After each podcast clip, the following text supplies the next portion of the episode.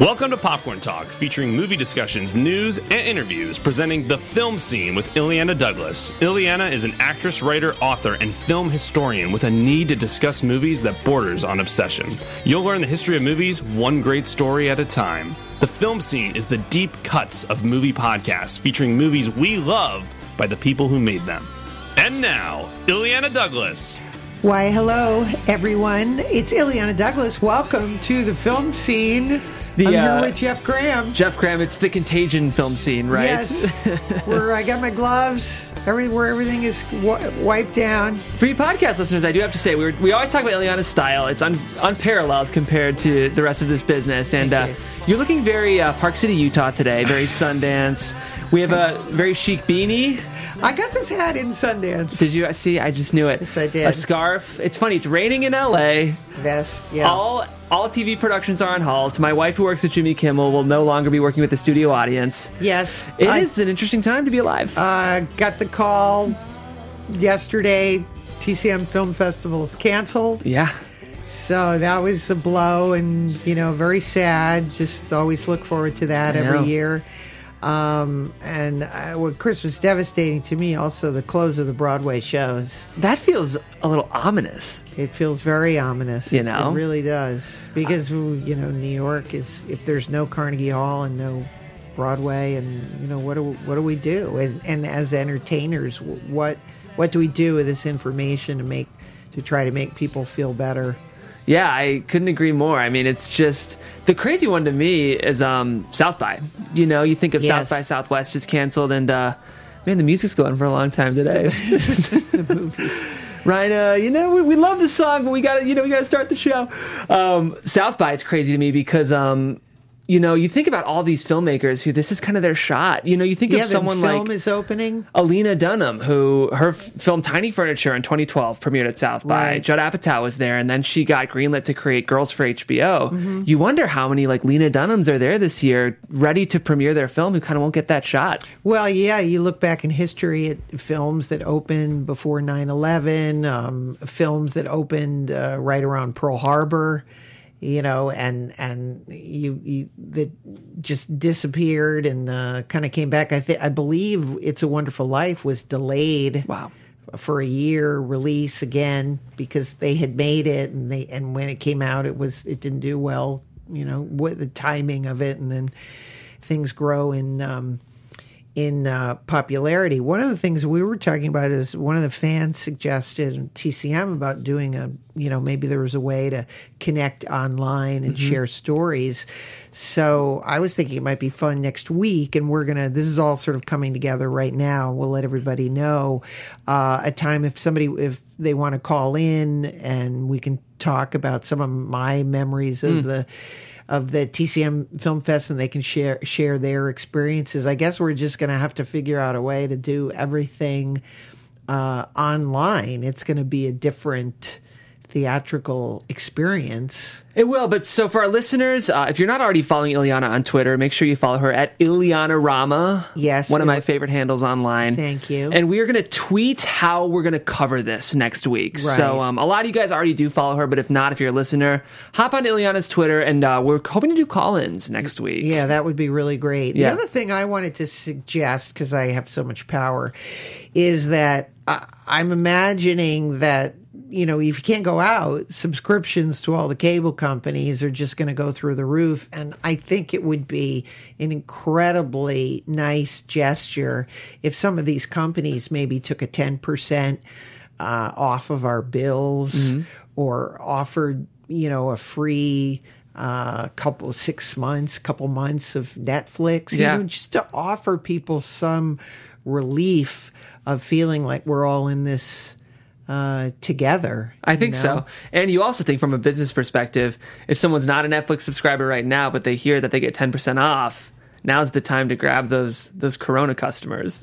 I think that this is the time where you're looking to people, you know, obviously like Bill Gates is doing his financing, you know, putting together testing and things like that. And, and I think this is one of these moments where you look in your community and you look for people uh, that have large corporations to, you know, to give people some sense uh, of hope, I guess. You know, because it's just such a it's such a trying time. I, I you know, you get very, very down. Uh, I'm obviously very down. I mean, just the, the, the, you know, the thought that again, somebody like, you know, the, with the news, it's just surreal. I. Tom Hanks and, and Rita Wilson, eh, you know, have coronavirus. It's not, it just does not seem possible. we were chatting with our producer Ryan up at the top, and we were all agreeing that you know Tom Hanks is kind of like he's like cinema's dad. You know, he's like our he's like our nice uncle in a cardigan. And for coronavirus, how did you phrase it, Ryan? For coronavirus to go after him, Oh, that was a power move. it's a power move on coronavirus's part because he is uh he's our guy, Tom Hanks. It know? just seems it's it's on you know it seems surreal. It's and very strange. one of the most beloved you know people, and uh, he, it just it's sobering. You know, if somebody Mm-hmm. like that and his film is shut down, and and productions here are going to start to get shut down, and what what is the economic the economics of this over the next uh, you know few months? We don't know. we don't know. all- Can, when you think back on your career, Liana, can you think of any comparable? Do you feel like SARS was the same? Do you remember that affecting? No, the only time you know was 9-11. Yeah. that was the only. Were you shooting Six Feet during that time, or was that after? I'm not quite sure. I know I was in L.A. Yeah. and I know that things sort of shut down, and I know people were coming together, you know, with big fundraisers Mm-hmm. and things like that for New York. I, you know, I recall that. I do recall the, you know, when we had the earthquake here in '94, that shut things down. Um, but those are the only. I, this to me is uncharted uh, territory, and I and people are really scared, you know, and. Uh, I still go, you know, I go to my dance class. It's down to about 10 people now going to class. I mean, people are basically self isolating. Yeah. And so you're home, but it's a very lonely feeling. You we have to figure out something so that we can all communicate online and not get mentally down because I think getting mentally down, it becomes a, you know, a mental contagion and You're you lower, you lower your immune system with fear. I believe that. Absolutely. I, Yeah. I mean, I know that that's true. And especially, I, I think, you know, most of us sort of feel that we're, we're, we don't have people out there that are, you know, heading up the, you know, spearheading this. So I think it's a state, we're into a state by state. Whoever's in charge in our state, we're going to be rallying. It's been interesting. I mean, not only is this a huge cultural shift in terms of just global health, but um, from an entertainment industry perspective, Harvey Weinstein, 23 year sentence. It's unbelievable as we celebrate, and, and we didn't even say at the top of the show, we're using this whole month to uh, Women's uh, History uh, Month to, have only women guests on talking about female filmmakers. And uh, one of the things that I'm going to be asking Naomi is, you know, the kind of movies that were made uh, post Me Too. And it's, you know, I, I don't think that people could have conceived, I certainly cannot conceive of uh, this happening. You know, I recall, I'm recalling back, you know, when I did this television show, Action, and we fictionalized, you know, my character being bartered for sex to the fictional to the Rothstein brothers. and this was part of the storyline and we filmed it and it was a nudge nudge wink wink kind of funny thing that everybody did and I think that women actresses were numb a- and immune that this is the way this is the way it is and things will never change. And so to cut to all these years later, and not only is he sentenced, but he's sentenced to 23 years. He's, you know, he will most likely probably die in prison. I think that it, it changes uh, forever. You know, it, it, Me Too for me, for me, the movement of Me Too is probably one of the most successful movements outside uh, the Vietnam War, outside gay rights. I think it's one of the most successful, it's swiftly changing movements, radical movements that we have ever seen. And uh, I believe that there's probably a segment of the population, male population, that is secretly thinking these women have gone too far. But for those people who think that, I think they're wrong. Mm-hmm. I think they're wrong. It's it's like for some people that go, well, it's not so bad to have a few statues in the South. That kind of thinking is wrong thinking, and I think that for young men like you, I'm just curious. I would almost sense it's kind of a relief. Oh yeah, I mean, I I think I would like to think, and I don't want to be one of those like overly optimistic millennials, but I I feel like being indoctrinated into this new industry is so healthy for our generation. You know, it's like the idea of what we were hearing that just that conduct in the workplace was just never something that would even cross our mind. You know, it does Yes. feel like a new landscape and climate, and you know, the, the- your office is your office. It's a professional environment, and however, you know, misogyny aside, that kind of conduct just seems unacceptable for a workplace. I feel like that's the precedent that I hope our generation is at least looking Well, at. w- and what's interesting for my generation is that when I got into the film business, I was raised on uh, movies that came out in the end of the 70s where it was all female leads, you know, Sally Field, Sissy Spacek, Jill Clayburgh, uh, Jane Fonda, you know, so many people that that you know were were fronting the headlining these you know these female driven movies and when I got when I first started working in the industry, it was you know Allison Anders and Martha Coolidge, and there were I had worked with all these female, and it was in as we get in. This is what's so interesting, and I don't know why it is, but as we get into 1996. 97, 98, 99, as we get into those years, that's when everything kind of switched up.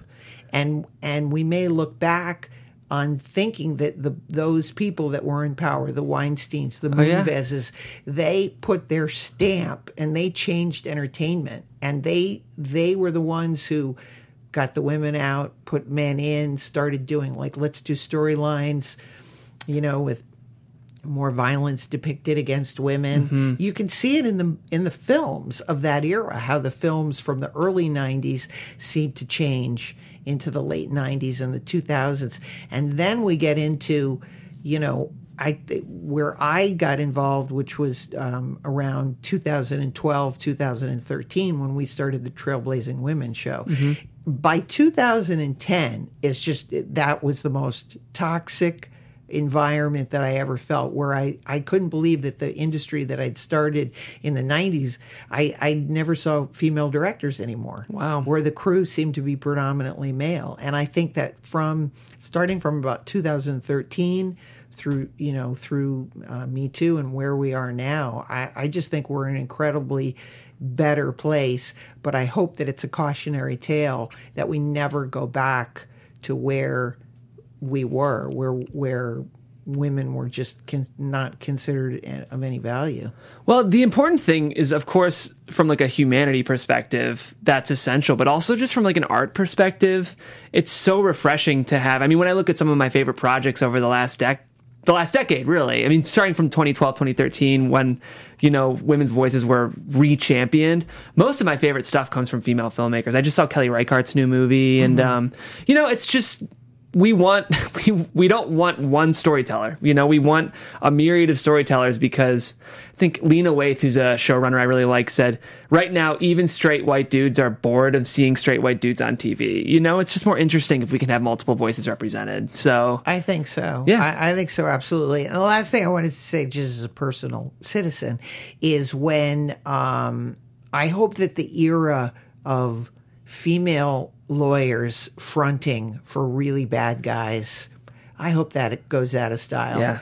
Because there's nothing more distasteful than putting up a woman as and using one woman in weaponizing her against other women. There's just something very unsettling about that.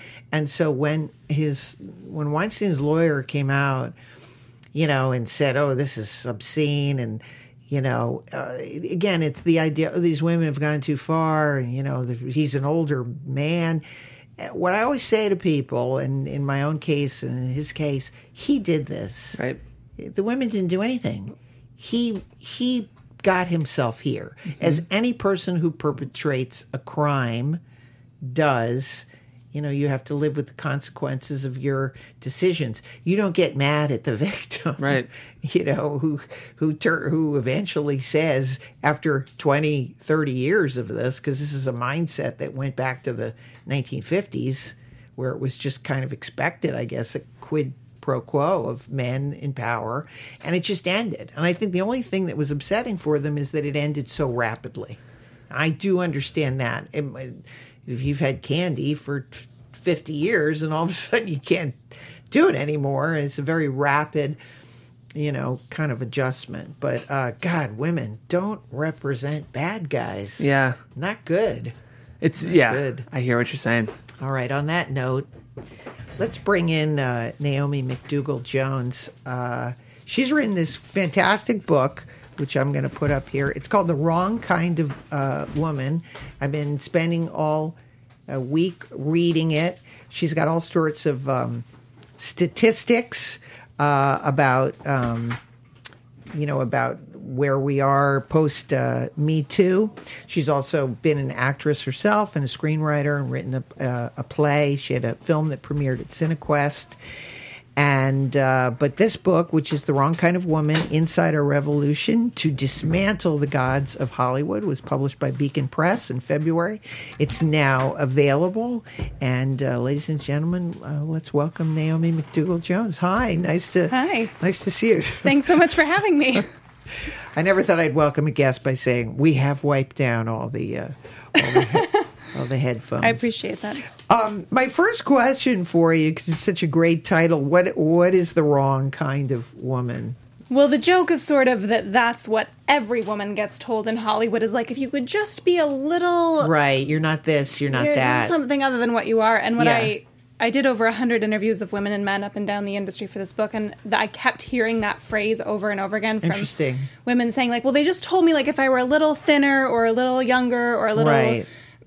Less brown or like whatever Yeah. that, that then they then you'd be the right kind of woman and what i came to understand is that of course the problem is that we're women Yeah.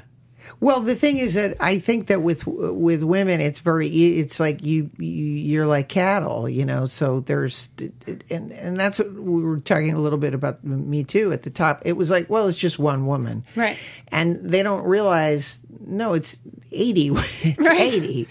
But well and really every actor i mean every Yeah. actress at least and as well as women in other roles in the industry i actually made it a project when i was doing these interviews to try to find an actress who didn't have some story of sexual harassment or abuse Mm-hmm. and i couldn't find one No, yeah, I don't. They they say the statistics are one out of four, but I actually think it's you know one out of two, Way higher than and that. I actually think again, you know, even as as with all these sort of movements, even men now are are a little. I've from my own personal experience are more vocal talking about their own experiences. yeah absolutely it's right it's not just women who have been victimized Yeah, where they've been, you know, again mortified to even talk about it. I think that again the openness of saying of of telling stories. I've been somewhat again shocked by some of the stories that you know that uh, that I've heard. Um, and one of the things you wrote, which I thought was fascinating, you said you writing the book was like being inside a washing machine because the narrative kept changing. Right. And I absolutely agree with you. It was. Did you start out to write one book and had had it shift, or how, how did that it happen? Didn't, it didn't really shift, but um, so the the way I got to write this book is that I gave this TED talk in 2016 about what it's like to be a woman in Hollywood. That's sort of the basis for this book, and then a year after I gave it, the Weinstein story broke, and I got an email from TED.com saying, "We're putting your talk on our homepage tomorrow. Get ready." wow. That was the email. Yeah. I was like, what does that mean? And then a million people watched that talk in the next three months. And so I received this publishing deal. So I began writing the book very much in the immediate aftermath of the whole Weinstein Me Too moment. And it was, it was like at first people were saying, like, well, everything is different now. Like, this is fixed. They just didn't understand before. Now they know this is mm-hmm. going to be better. And sort of as the as the months went by, people, some people maintained that narrative, but what became clear is that actually not very much had changed. In, in terms of creatively, or you, or you mean in terms of the power dynamic? Both. Mm-hmm. Um, I mean, it would be inaccurate, obviously, to say that nothing has changed, mm-hmm. but I would say, based on the data, it's also inaccurate to say that anything has really substantively changed. I mm-hmm. had plenty of stories of actresses that I interviewed who had been sexually harassed in public in professional situations by men in the immediate months after Weinstein, and nobody stepped in to help them, even. Um, so I think that is not as solved as we'd like to think it is. And certainly behind the camera, the numbers have barely moved at all in terms of women directors, writers, producers. It feels like I mean I'm in the academy, and it feels like that there's more female directed films, Mm-hmm. but again, it, it's not like they get the studio uh, push, Right. You know, behind them. Like I was watching Portrait of a Woman on Fire. It was on the Academy Yeah. list, and I voted for it Yeah. and everything. But it was like nobody, it wasn't getting any push No. until after the Oscars Right. were over, and suddenly it, it came out. But it was Yeah. out, you know, Well, and, before and that. there was such a, as you say, there was such a great crop of films by female directors this year that could have incredible. been nominated, um, and just were totally. Yeah. Well, again, it, I think it still has to do with a, a patriarch of that there still are some barnacles of like that exist. that uh, so much of, you know, the of, of some of these women, men that were in charge, you know, uh, got fired or you know were released. But there's there's a little bit of the old guard left. I Oh, think that wants to keep it things the way they were. And and I think it's not even just the old guard. I mean, I think uh, you know you're hearing a lot of complaints now from younger white men who are saying like, "Oh God, like I was I would have gotten that job, but they gave it to this woman of color because like." You know, Yeah. because like they were afraid or whatever, and you're starting to hear a lot of that narrative, which I find very concerning because, of course, that's not that's not real. It, what's real is that they've had 95 percent of the pie, and now it Yes. feels like it, where they're being asked to have less, and it feels uh, very panicky. But that's but they're 30 percent of the U.S. population. So all we're saying is like, hey. That means that 70% of us are the rest of the population, and our voices have been almost completely absent from Right. the cultural narrative. Like, could we just have like our proportional a number of jobs and stories, please? I see. I felt working in the industry that there has been a change because, as I was saying at the top of the show, when I started working in the early '90s, uh, and I- there was a, tons of female directors, and then as I got into the late '90s, that's when it seemed to disappear. Yeah. and then I that's why I was saying by 2010, which seems to correlate with so many facts you have in your book. By 2010, I the atmosphere on a film set was that women would be huddled together, some kind of fear that something Yeah. horrible was going to happen. Yeah. Uh, Well, and that does track perfectly with the history of of what's been happening because Yeah. there was that 1979 court case where six female directors got together with the DGA and sued the studios for hiring discrimination because between 1945 and 1979 less than one half of 1% of films and television shows were directed by women. So they did sue and there was this moment very similar to the moment we've just been through where the studios were like ah okay like we'll hire this woman please stop yelling at us press release press release. And so there was this moment where that number briefly spiked to 8% in film and 16% in television. And there was sort of this feeling of, oh, okay, like they didn't know before. Now they know. Right. This will just, we're not at 50% yet, but we'll- this will keep getting better. Um, but of course, that peaked in the early 90s. And then the numbers began to backslide as everyone looked away. And then it's been basically at 4% Mm-hmm. since then. when I did the show Trailblazing Women, I it was the same thing. I you know we were trying to track. We we were do we went back to the silent era Mm-hmm. up until Kathryn Bigelow finally won an Oscar. And again, you know, try through doing the show. Of course, you're trying to find all these reasons. Well, well what is the reason women were excluded, and what was the reason? you know, in the silent film area, they got rid of all the men. And I remember I was interviewing Jane Fonda, and she just looked at me and she goes, "We live in a patriarchy."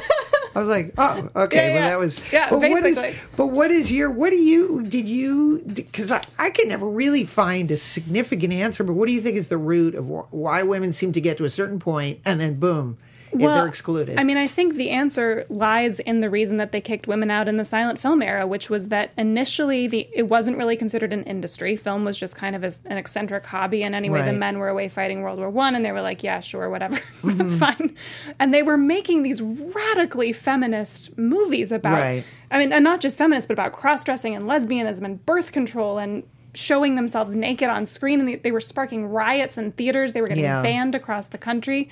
And so you can see in contemporaneous documents that, that when Wall Street came in and was going to start investing, they said, you've got to get rid of the women. Right. Because A, they don't know how to run business, obviously, and B, because uh, we're going to have a problem if women in society keep getting to watch these movies. They're going to start getting ideas in their head about what Right. society should be like.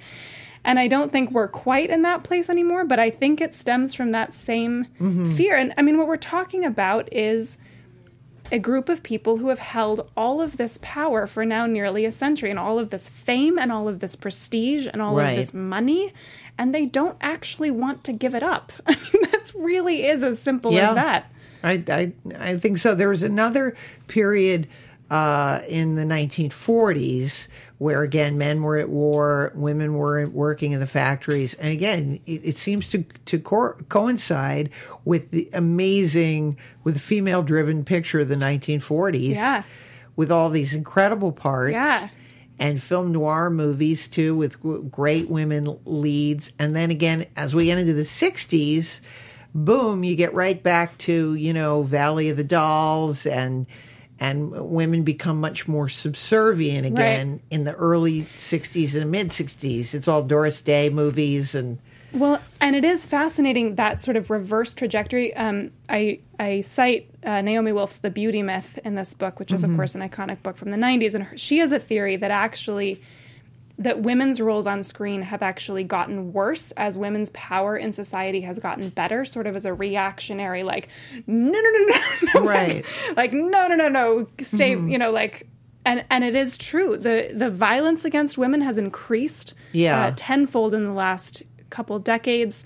Um, women are more likely to be naked and scantily clad on screen than they used to be, so that you actually see these more and more demeaning roles as women do actually gain power elsewhere. Yes, the um so then uh, t- tell me about because again you were you, you had your own experience of going to acting school and uh and then again going out in the in the marketplace. So so talk a little bit about that. Yeah, well, I mean, I was a white lady from Colorado who was raised by a feminist mother to believe that this was like basically solved. That, Yeah. like I would just I could do whatever I wanted to do and that my vagina would never be a problem. Like Mm-hmm. that that was just normal. And I I went to acting school with that feeling and you know watched Meryl Streep and the roles that she got to play and that was my dream to tell important stories that mattered. Mm-hmm. And um very got out of acting school and just as I don't have to tell you started auditioning for the most ridiculous you know, I'd be auditioning against 300 other amazing women to play Naked Corpse number four. And like a, a couple of years into that, I was like, this is not, Yeah. this is not what I came here to do. What's funny is, see, I came into it a backwards way because I I started out trying to do those, you know, going to backstage. and they'd get rid of me immediately, so I w- went in a different way, which is, you know, what I, you know, I started working for a publicist and just sort of gave up the idea of acting. I said, well, maybe I'll be a writer or something, and then I ended up being working around all these filmmakers, uh-huh. and that's how I. So I skipped the. yeah, you skipped this purgatory. I skipped the phase. line, but Yeah. coincidentally, when you were saying, "Oh, you're not this, you're not," I never had an agent. I never could get an agent. I was Mm. No. in films. Yeah, it's like I was in when I'm in the movie. Yeah. and it wasn't until I was in this movie Goodfellas that Lorraine Bracco took a liking to me, and Yeah. she got me an agent. But I still couldn't because I was always told, "No, you're too weird, too quirky." But but isn't but like I, there were so many interview conversations I had with women where they had like that conversation like you were in movies people were casting you in movies and the agents Right. were like no nobody would cast you in a movie. And you're like no no no. And there's a there's a conversation that a filmmaker Keith Gentis had where sh- where she went into an executive at a TV network and was pitching her show about she's she's a middle-aged an over 40 woman and uh, the show was about over 40 women and the studio executive was like I love this. This would be great. This is exactly the kind of thing. Have your agent submit to me. And Keitha didn't have an agent And so Katha went to the agencies and was like, "Hey, this studio executive wants to read it. Will you just send them the thing? You you can collect your ten percent. You haven't done anything. I just need you to send this email." And the and the response she got was, "Well, um, nobody would put a woman your age in a writer's room." yeah. I think women hear a lot. You know, another, an interesting thing about women, I always think that people feel very comfortable saying Just- almost the most horrible things. No, no. The in, they say the inside things outside. It's so. Yeah. I mean, that as a young actress and then as a young filmmaker, I just couldn't believe not only that this level of sexism existed, but that it was so fine Yeah. that they would just say the things. Yeah, it's it's kind of like having your older brother constantly be your agent or your manager or something. Yeah. But you know, I for some reason again, eh, you know, th- this is within everybody's path.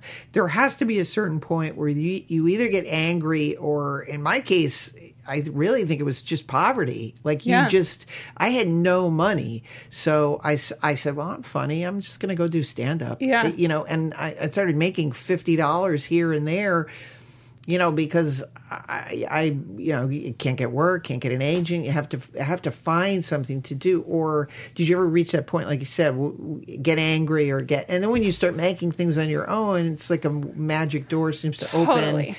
And and you Yeah. know, I'm really powerful. I don't need any of these people. Right. Well, that I mean, that's exactly what happened. Is Yeah. af- after a couple of years out as an actress, on doing that, I was just like, I can't. I've the acting is the only thing I've ever wanted to do, and I cannot do this anymore.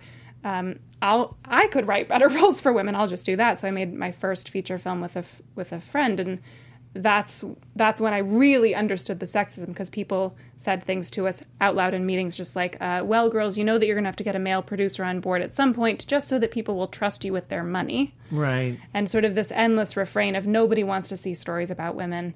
Uh, you should think about making something else. So that was two things happened at that point. One was that I knew I had to be a filmmaker for the rest of my life and could keep making and like inside the system, outside the system, it didn't matter. Just make my stories and get them to audiences.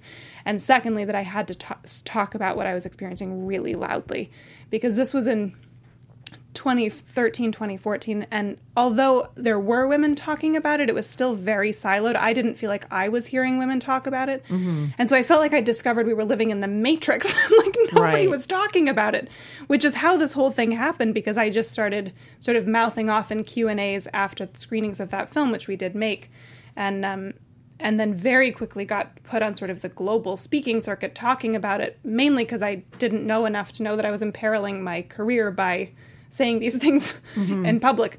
And but was quickly informed of that when when I finally stopped speaking to you know civilians and other filmmakers all of whom were outraged but had the opportunity to speak to an insider industry group and a, f- a female producer a very successful indie film female producer who was one of my heroes at that point mm-hmm. came up to me afterwards and she said i don't think it's a good idea to play the woman card and uh, i've seen women's careers get destroyed for a lot less than you're saying I, yeah, you know, I, I personally find things like that. Again, you just have to be immune yeah to what anybody says. The only the only person that matters is what you is what you want to do and wh- how Yeah. you want to live your life. You know, totally well and that was the moment that i got really mad then i was like well then then then it doesn't matter. Then mm-hmm. like then that means that i will never actually have the career i'm supposed to have anyway. I will never actually get to be the artist i can be within the system. So then i just have to be part of fixing it and and continue talking and continuing making my stuff.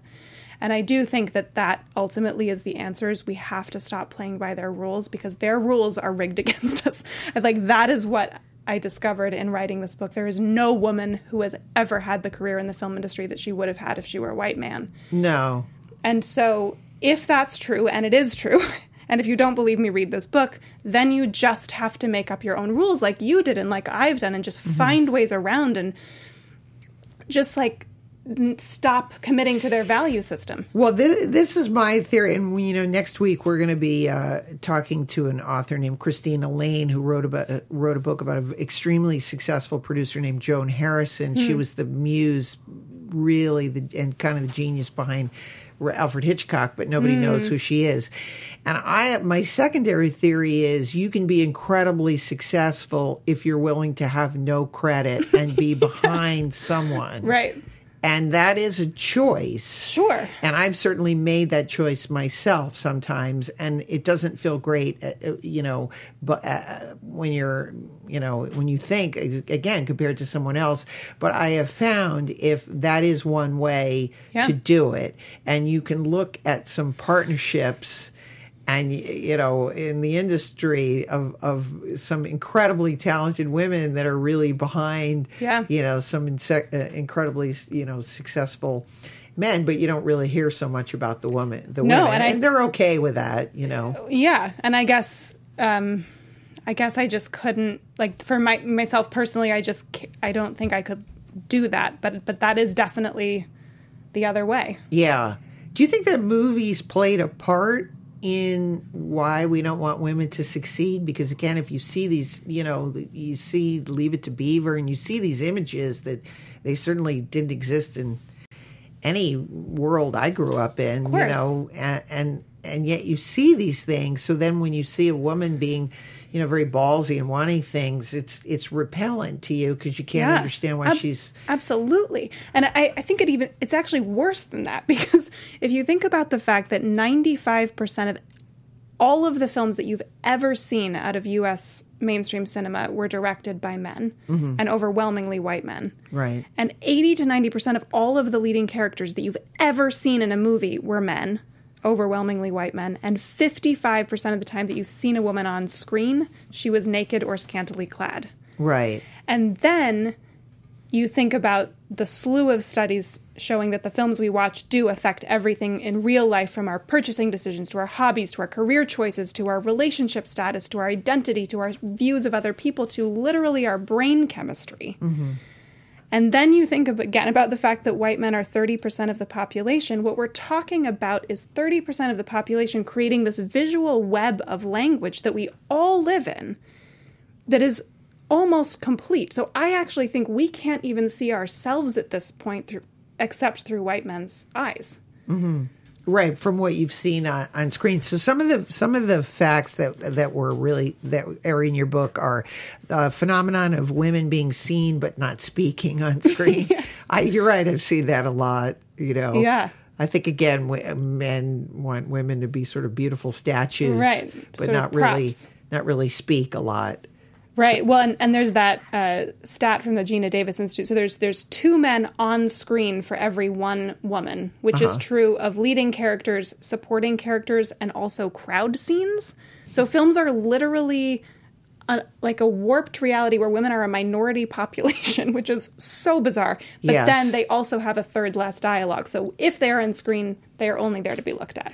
But I must say, do you agree that when you look at movies of the past, I do not see that? Like one of the things, if I'm seeing a movie from the 50s, you you often see you see a wonderful mix of men and women and and another thing by the way they're not good looking Right. actually in the movies of the 50s it seemed to be predominantly they'd find like real people that looked all craggy and, Yeah.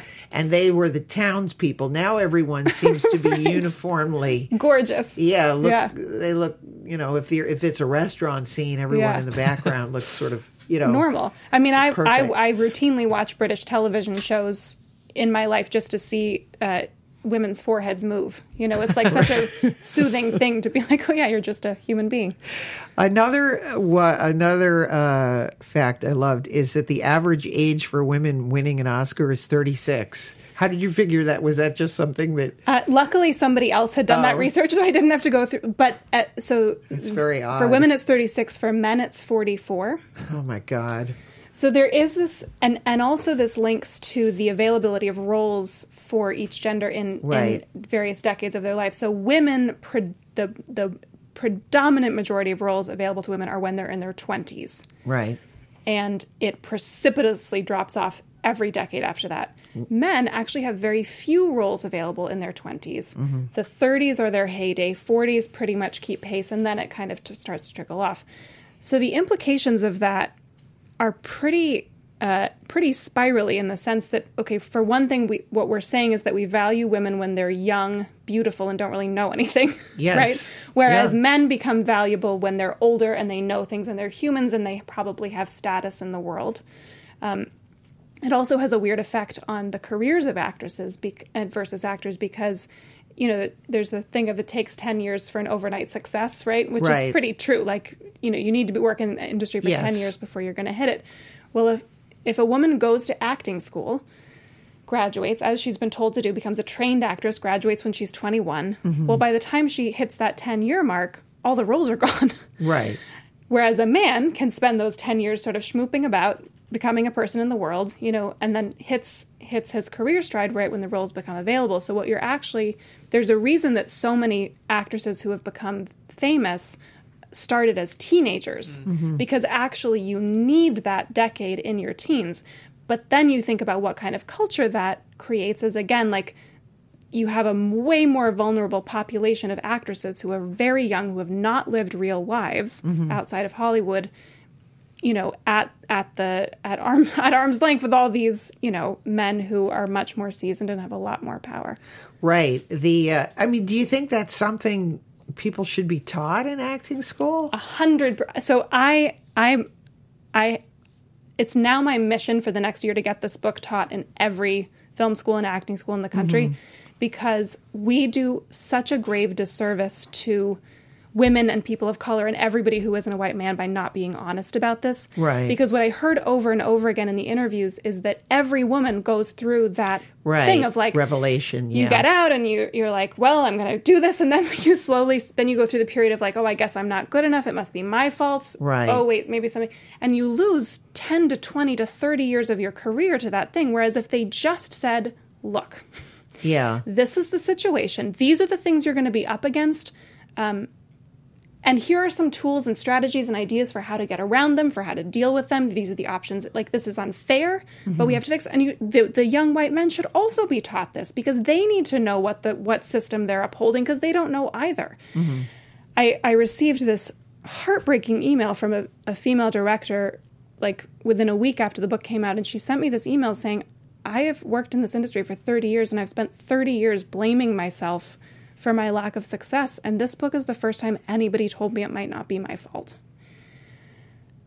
it's just Yeah. like like what if just on day one somebody had been like hey here's the situation like don't waste any energy blaming yourself for it like just go forward and spend that energy making stuff Right. Ano- Another fact that, uh, which again, I- I don't know where this theory that you know boys eight, you know that it is eighteen to twenty two, or what, that they're so Yeah. important, and, as as moviegoers and that they aren't important. No. and, and I knew this when I was a kid that the Right. people going to movies are are girls. yeah so And, and how did that? I mean, I how did that start? Do you have any? It's myth. It's a total myth it's myth. a total myth, right? So there's this four quadrant marketing theory that sort of rules the studios and has since Right. at least the 80s, where they say, okay, everybody who's under 22 or whatever is a teenager. Then you divide it into men and women. Everybody above 22 is men and women. Only Hollywood divide would would put the dividing line of the population at 22, right? but anyway, that aside, but for some, and then so you sort of figure out like which quadrants any given film is going to appeal to, and Yeah. they've always claimed that the mother load was the teenage boys. And there's no data to back this up. Like Yes. today, if you look, films by and about women make more money dollar for dollar spent, which makes sense because women buy 52% of the movie tickets. And but I thought so I knew that, but going into researching this book, I thought, okay, well, at some point the teenage boy thing must have been true, right? Like they just haven't updated their information, but that Right. must have been. But then I was interviewing a studio executive, a former studio executive, who said, no, no, it wasn't true in the 80s. Hmm. He said there was a data guy for Hollywood who like ran all the box office numbers and like delivered them to the studios. He was the data guy. And he said that guy in the 80s ran a study to figure out who was the perfect audience member. Right. And at that time, he discovered that it was a 13 year old girl. And so that guy, who they were all paying for the rest of their data, went to the studios and said, "Hey, uh, I think I think you've got the wrong end of the stick here. I think you should be making movies for teenage girls." And they went, "Oh, that doesn't sound right. That can't be true." Yeah, I, I no, I can see. I, I've participated in maybe about five uh, one television show that I did, you know, that had the market, you know, where you uh, market research and the dials and everything, and about five films that I did where they did people watched the movie and then they talked afterwards. Focus grouping. Focus grouping. Thank you. Yep. and I never once saw, and that's not a lot. That's mm, say so five or six times. I mm-hmm. never once saw a boy i- eighteen to twenty two. Never. yeah. The only obnoxious it was usually like a guy in his thirties or forties that was like the one obnoxious person. And guess what? There's a lot of like negative women too. Right, like, of course. Like, but I never. I used to think. Where does this 18 because I never saw young people participate in a focus group well, ever. And and the so the the thinking was of the four quad. So their their like vague theory was that okay, well, older men are going to be working. Right, so they're Yeah. probably staying late at work. It's going to be hard to get them to come out to a movie theater. The women are at home unloading the dishwasher or whatever they're doing. right. uh, young girls we just won't talk about but like the teenage boys like will have the money and the like Yeah. they're gonna come out on opening weekend but but now that doesn't that logic doesn't even make sense on its face because where are the teenage No. boys they're playing video games at home like It- they're not coming back to the theaters and the studio executive said like now the conversation is always like well how do we get the teenage boys back into the movie theaters? Like we've got to figure out like what is the thing that's going to get them back? It's like let them go. They're, they don't care about you anymore. Like make movies for people who are coming. Hmm. Well, I think again, it's just the studio executives want to, you know, they want to make movies that they want to see, Exactly. and they see themselves as young boys, eighteen to twenty, and therefore that's why they do so many baseball movies. Totally. Well, I mean, my- and- baseball movie seems to be like, all right, yeah. we well I, enough baseball movies. my experience of Hollywood is that there are a lot of it attracts men who have not progressed past the age of 13 emotionally. yes, And so, like- I would agree. I think that agree. is right. Yeah. That's exactly it. They're like those are the movies they want to see, and it doesn't make sense Yeah. to them that anything else could be true. It's so it, it, because again, in my experience growing up, women always drove dating, going to a movie. always. Course. Like, have you spent any time in any family? Like, who, who is making these it was- decisions? a girl always. I mean, I would say ninety-five percent of the time. Does your wife dominate what, what movie? you Plan go to? making. I mean, I, I, this is resonating with me. It's it's interesting to hear. I think like the whole thing about sort of like the regressed male in power in Hollywood. Like our CEO Kevin talks about that all the time. Just Mm. it's a lot of like dudes who want to kind of relive the fantasies Yeah. of adolescence Yes. professionally. Yeah. Yeah. and totally. I I like try to call myself out and make sure that that's not like a pathology I'm subscribing to too. But I I do see it a lot. It's a lot of this is like very resonant. Yeah, and uh, um, I interviewed this woman, Jessica Hines, for the book, who's primarily a, a script coach um, and, and writing teacher, but she has studied a lot um, the neuroscience behind how we respond to stories or not, right? Because part of the problem here is that everything that we have been told is great art, great hmm. and important art, is also through the white male gaze. So, like, we've been told that war stories hmm. are inherently very important and universal Yeah. but that stories about women at home with children are not which is confusing because why is it like how many people in the US have actually gone to fight in a war? Hmm. Mm-hmm. Thankfully, not that many. How Yeah. many people in the US have ha- been stuck at home with children? But like, so why is this? I don't know. I'm, fa- I'm fascinated by how many movies there are about World War One. Oh my god! Like and every every of what- all the wars. What kills me about every director interview is they're always like, "Well, I just if this movie felt so important to make because it just felt like this story hadn't been told," and I'm like, every time I'm like, "It's been told. We don't. We're done. We don't need to tell it anymore." No, there was the year before there was another movie about World. There was Right. probably again, and like you said, if you added them up, did you think? I didn't find anything in your book, but I often wondered. eh, Not so much anymore, but again, in order to win an Oscar, uh, you you usually had to be a prostitute. Like that was a Right. Women were prostitutes, and when I was on TV, I got I played a prostitute, and it was like, oh, I guess I'm finally somebody. You got your 'cause I- card, yeah. Yeah, I've yeah, been yeah. I finally asked to be a prostitute. Well, and of course, black women can only be nominated for an Oscar if they're playing a slave. Slaves. And Yeah. yeah, it's like if right, you have to like fit again. You have to be like the right kind of woman Right. within our brains to warrant awards. the right kind of suffering. Yeah. Um, were there uh, another thing we talked about on the um, in terms of reviewers, male the ratio of male reviewers to female re- reviewers, and I said that this year I, ne- I said I've noticed how many every time a man makes a movie, it's a masterpiece, and if a woman makes a movie, it's sparkling entertainment. Yeah, Yeah, right. Or or just like forgettable, or it's like too person. That's that's a thing they say a lot. It's like too small and personal. Personal, right? small and personal, but Yeah. they rarely. They always say that a man's movie is a Right. masterpiece. Always right. And so so again, talking about this, the uh, Jessica Hines theory of of how we're processing stories. Art is not objective, right? So we we mm. can't say like this is actually better than this. It's just a, whatever you experience. And so the way we we resonate with stories is how much it actually is in resonance with our themes, our our emotional themes from our lives.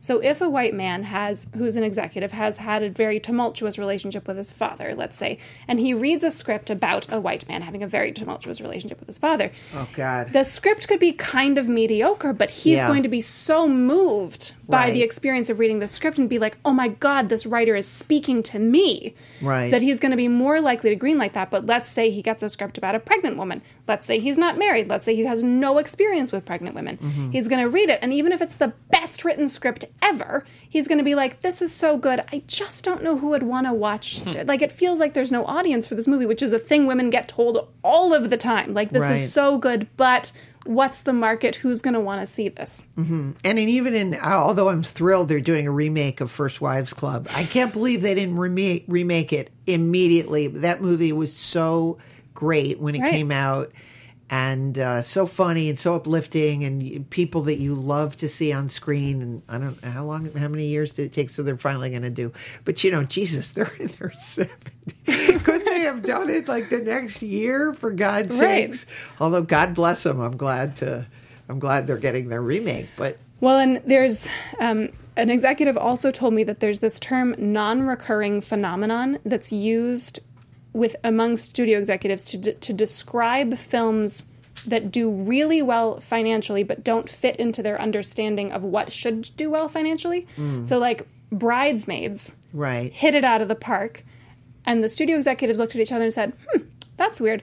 That must be a non-recurring phenomenon." Wow, that's amazing. Whereas if a if if a movie about white men does well, they that instantly make like ten different versions of it because they're like, "See, this did so well," but somehow Right. they they can't make that mental leap. the uh, are you are you seeing certain movies though that that really look like that there are old fashioned? I mean, I'm beginning to really see an, a progression of films.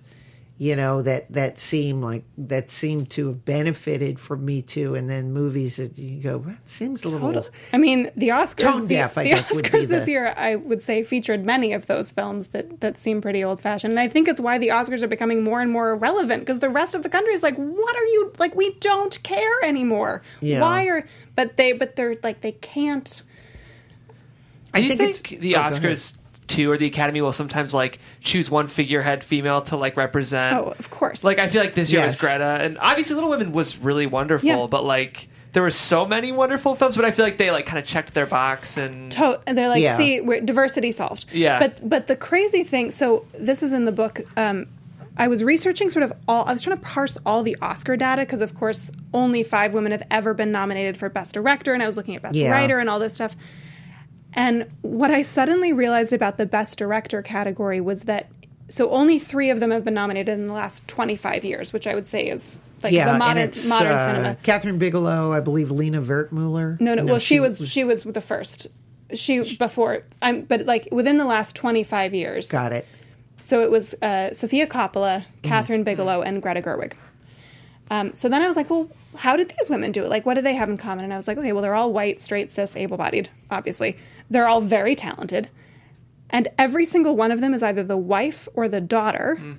of a man who had already been nominated for or won oh an my Oscar god, that's the, interesting. isn't that horrifying? So, uh, Sofia Coppola, Francis Ford, it, it helps if he's a living icon. That's very helpful. Yes. Um, uh, Kathryn Bigelow, James Cameron, and Greta Gerwig, Noah uh, Noah Baumbach, Baumbach. yeah. yeah. So what I suddenly realized in that moment is, like, if you ha- if you are straight, white, cis, able-bodied, and talented, but also not directly related to a hmm. man who has already won an Oscar.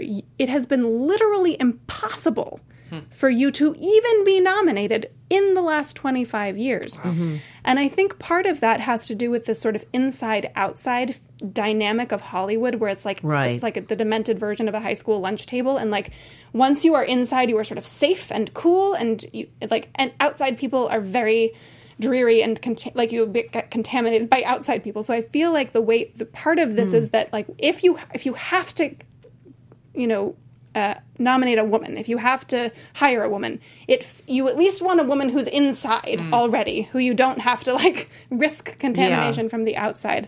And so I think you know, and I take nothing away from Greta Gerwig by saying this. She's so talented. I sobbed through Little Women. I loved it.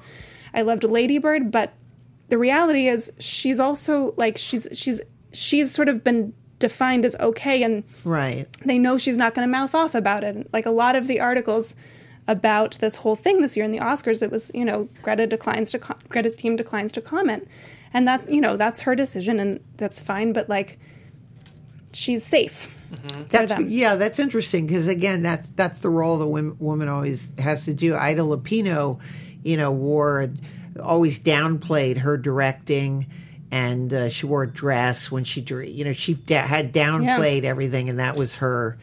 Uh, that was her style. I think Nora Ephron kind of did the same thing. You Right. downplay. Your that's power. another role Yeah. that, that you know that that that sort of women uh, take on. Now, how would you feel? Because I'm in the academy, and I've often thought, uh, and I know it would be very controversial, but it's like, do you just say, well, then we need, then just do a best Oscar for a woman's film, then, and just admit that there's a bias, Yeah. and then have an award for women. So I'm- and you know, I, I'm sort of of two minds about this because on the one hand, the subliminal messaging of that is kind of could be interpreted as well the women can't play in the big leagues. They can't play in the nfl so we're going to like give them this side thing even if the intention was to admit that there's a bias. If my my preference if somebody put me in charge of the academy tomorrow which so Yes. far nobody has done um, I would i would do two things. I would a say okay the the biggest problem is the slant in the the identity of the people who are voting in the academy. Like it's too old too white too male and i and i know I'm it going to disagree with you. Okay. here's my theory because I'm in the academy. okay yeah I do, they bring in a lot of people, yeah and they don't vote.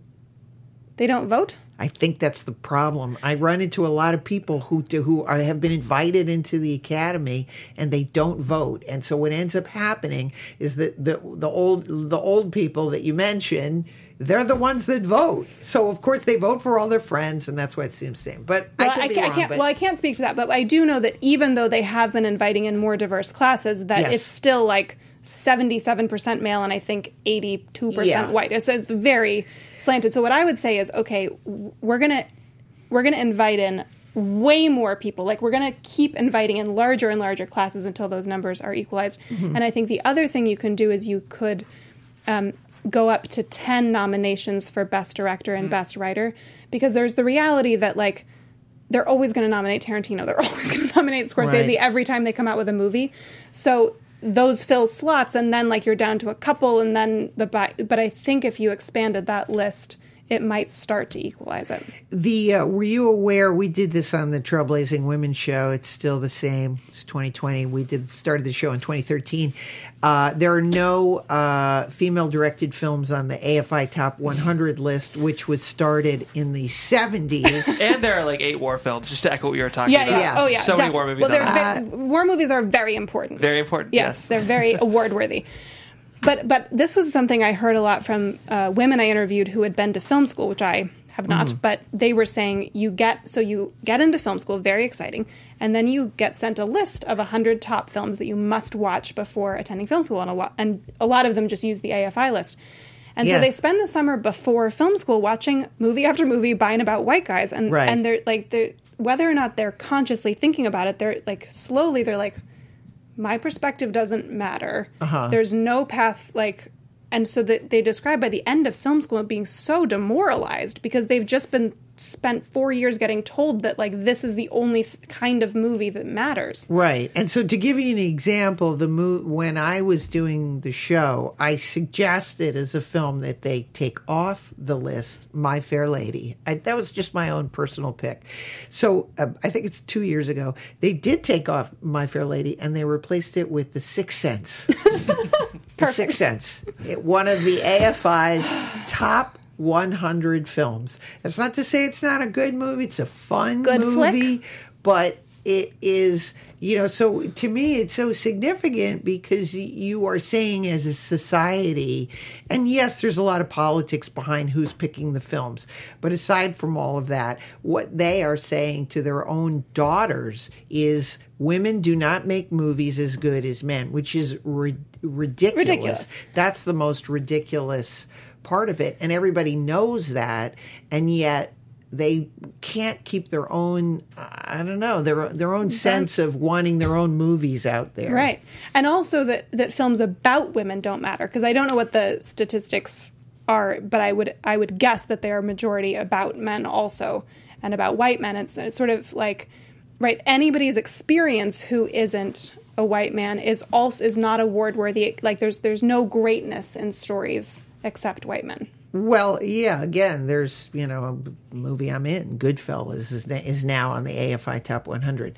You know, the it's it's you know, and then they'll make up an excuse. They say, I go, well, what about the piano? Oh, it's foreign born. But you know what's on the list? Um, Lawrence of Arabia. You know, so women, women are almost. Do you ever find that you're a little bit too smart by you know that it gets you into trouble because you know. I love when somebody gives you. But, well, it, they can't put up uh, the piano because it's a foreign film, and you, and you go, but what about uh, Lawrence of Arabia? Right, and they go, right. Uh, Well, well, it's Well, or what about British. maybe putting Daughters of the Dust by Julie Dash on there? I mean, like Yes. it's not like it's not there's not a shortage of it's not right. There's not a shortage of movies. It's just they have to like Yeah, slightly expand their worldview. I think it's an ongoing, um, it, it's an ongoing, dil- you know, dilemma that w- that women always are going to sound like they're complaining. I think that that just becomes such a terrible. Well, and and certainly you hear this. I I had a man on Twitter the other day say it's very tiring to hear women complain all the time, and I said not as tiring as it, as it is to have to complain all the time. um, but I but that that is why my editor and I chose the format of this book, which is vi- which is a compiling over a hundred stories, right? Mm-hmm. Because any you can explain the, away the lack of success of any one woman a thousand different ways, and that this is what routinely happens. She's not talented enough. She's not working hard enough. Well, she has this weird kind of personality quirk. Well, she's too difficult. Well, she's not pretty enough. But it, but if you look at it across a gender, Right. and say these are the, the these are the patterns of what everybody's experiencing and also tie that to the data. So it's not just them feeling this but like those human experiences are adding up to these numbers. To say that across a gender is just to say that women are just less talented Well, that's I. I truly believe that men think women are less talented. Yeah. I. I, mean, that is a paradigm that has just existed in Yeah. painting, Yeah. in music, in restaurants, in cooking. Absolutely. You know, that is what was what we were. You know, that's what we were. And that's where Jane Fonda says we live in a patriarchy. Patriarchy. So, do you have any? So we can end on some positive notes. Yeah.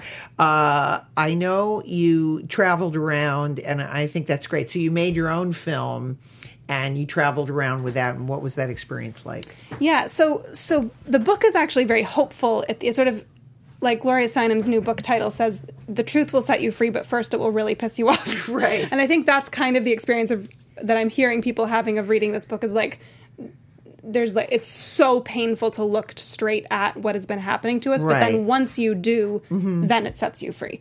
Um, so one of my main points is there will always be a pipeline problem. Like, even if we take in good faith that the powers that be do actually want to change this, which I have a lot of skepticism about, but let's say they do, and they're starting these diversity programs and they're hiring one woman here and there, mm-hmm.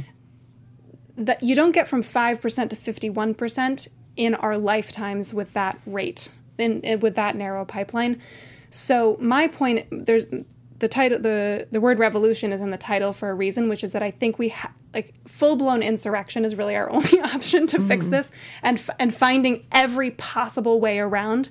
And I think the beauty of this moment that we're in is that because of the internet, because of streaming services, because of social media, because of the lowered cost of production, for the first time of any generation, we have the option of finding ways of making our content fully outside of the system and also fully outside of the system distributing to the it to the audiences that demonstrably want it. Yes. So with my second feature film, that was the theory we undertook. And my first feature film, we actually got a traditional distribution deal, which was amazing and theatrical release. But we felt like we were putting this film that was that was not recognized as valuable by the system into the system, which didn't make sense or result in good outcomes. So the next time we're like, forget it. Um, we know exactly who our audience is. We know where they live, and we know that they want to put on a cape, come to a movie theater, and watch a movie with us in costume. That's what we knew. The film's called Bite Me. It's a romantic comedy about a real life vampire and the IRS agent who audits her. So it's like mm-hmm.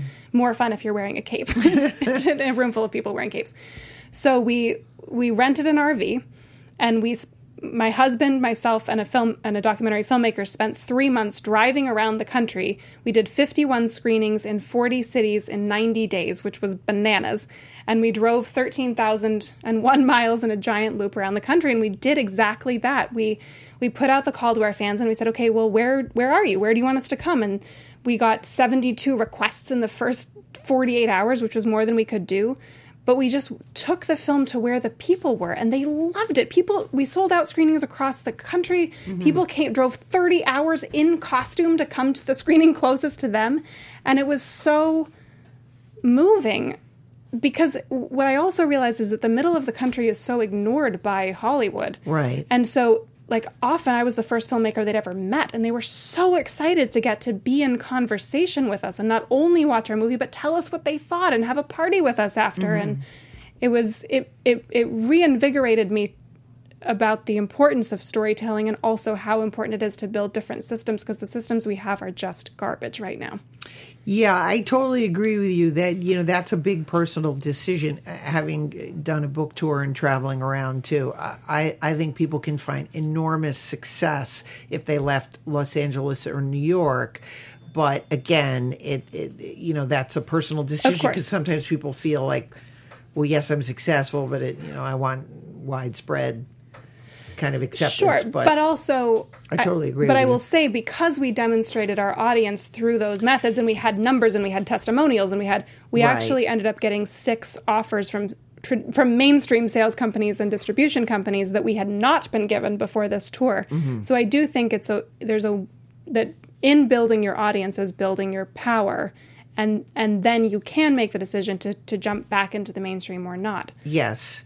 The uh, and then do you have any uh, female role models that that are, who are out now that you want to that are really sort of leading the way and good for them kind of people? In terms of filmmakers, I would say like Dee Rees and Celine Sciamma and um, uh, Lulu Wang and uh, Melina Matsoukas and um, sort of the, it's it's sort of that generation of of women coming up who I Yeah. think haven't invested as much in the system and are sort of like just making great stuff. Yeah.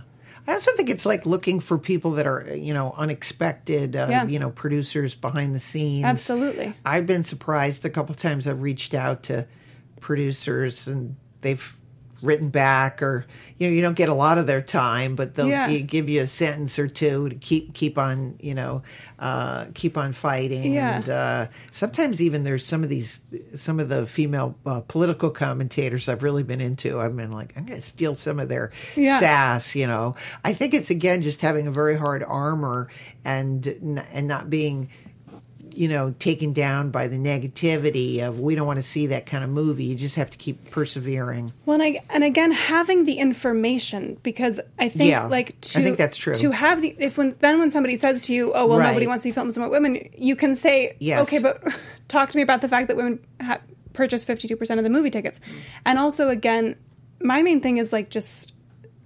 T- removing their power by walking away from their value system Right. by um, by finding ways around by ha- by having shows on YouTube and podcasts and you know, I, I do, I see this revolution, this grassroots revolution that's happening already. Right now, it's happening at the fringes, right? With web series and micro budget features and docu-series, but at a greater scale than ever before. Women and people of color and disabled folks and LGBTQ Q folks are Mm-hmm. making their stuff in greater volume than ever before and getting them to audiences.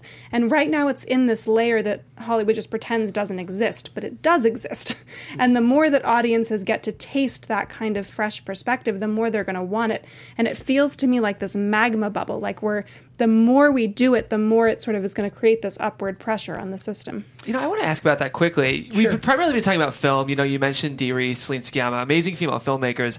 I'm a huge TV watcher. I know this is a film podcast, but do you think there's any evidence that maybe the revolution's happening a little more quickly in television? Like, I look at like Jenji Kohan. Like, I love Glow. You look at Orange Yeah. is the New Black. Shrill, Shrill. too. I was going to say, Yeah. Illeana was featured heavily on season two of Shrill, which features a plus size female character. Yeah. Incredible show. Yeah. Most of my favorite shows are female driven. Yeah. I don't know if you can speak to that. Fle- yeah, Fleabag. exactly. Yeah. So um, I have good news for you and bad news for you. So the, I'm ready. The, the good news is it's a little bit better for women in television. The percentages are more like around 15% as opposed to 5%, Okay. which is better, not close to 51%. Right. The, part of part of what feels um, kind of uh, confusing right now is that there's so much more content than there's ever been before. So there are, we are seeing it is true a lot more of these shows, but if you look at the percentages, the percentages have stayed the same. Mm. So like mm. even Right. though it's exciting that you can find those shows and I can find those shows that are exciting, Yeah. the what is being watched by the vast majority of the country and now the the globe is about the same okay. Um, so but what but what I do think is really positive is that it's giving us a taste, right? Shonda Rhimes kind of broke television open by sh- having these shows that looked as diverse as and once you see that, then you're like, God, the rest of television is really white, and everybody had to kind of get on their game. So I do think that that is hopeful. That um, I was uh, I was giving a talk, and this 60 year old um, African American woman came up to me afterwards, and she said, "I just watched Queen Sugar." And she said, That is the first time I have ever seen myself or my family on screen. Wow. And she was like, In that moment, I understood that that's what white dudes feel all the time when they watch things. Good. so, like that, so it's, it's exciting that she had that experience for the first, not exciting that it was the first time, but that she got to have that experience. But we have to be careful about being like, great, it's solved now. Television's taking care of it because it's it's it's still not. Long way to go. Long way to go. Yeah. At least it's something. Yeah. Something, something. Yeah. But I, I'd like to see the AFI list, ch- ch- maybe in my lifetime.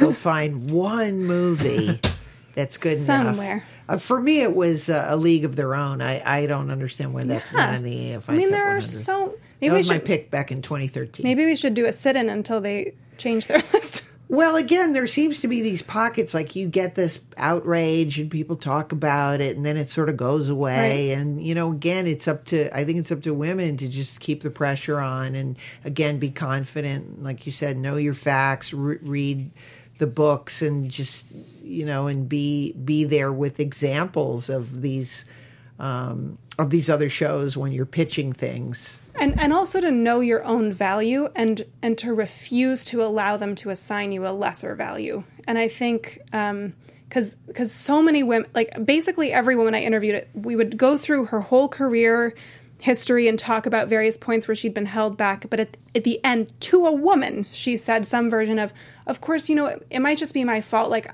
i may not be talented enough. Maybe it's just me. And like that shit we gotta like check at the door.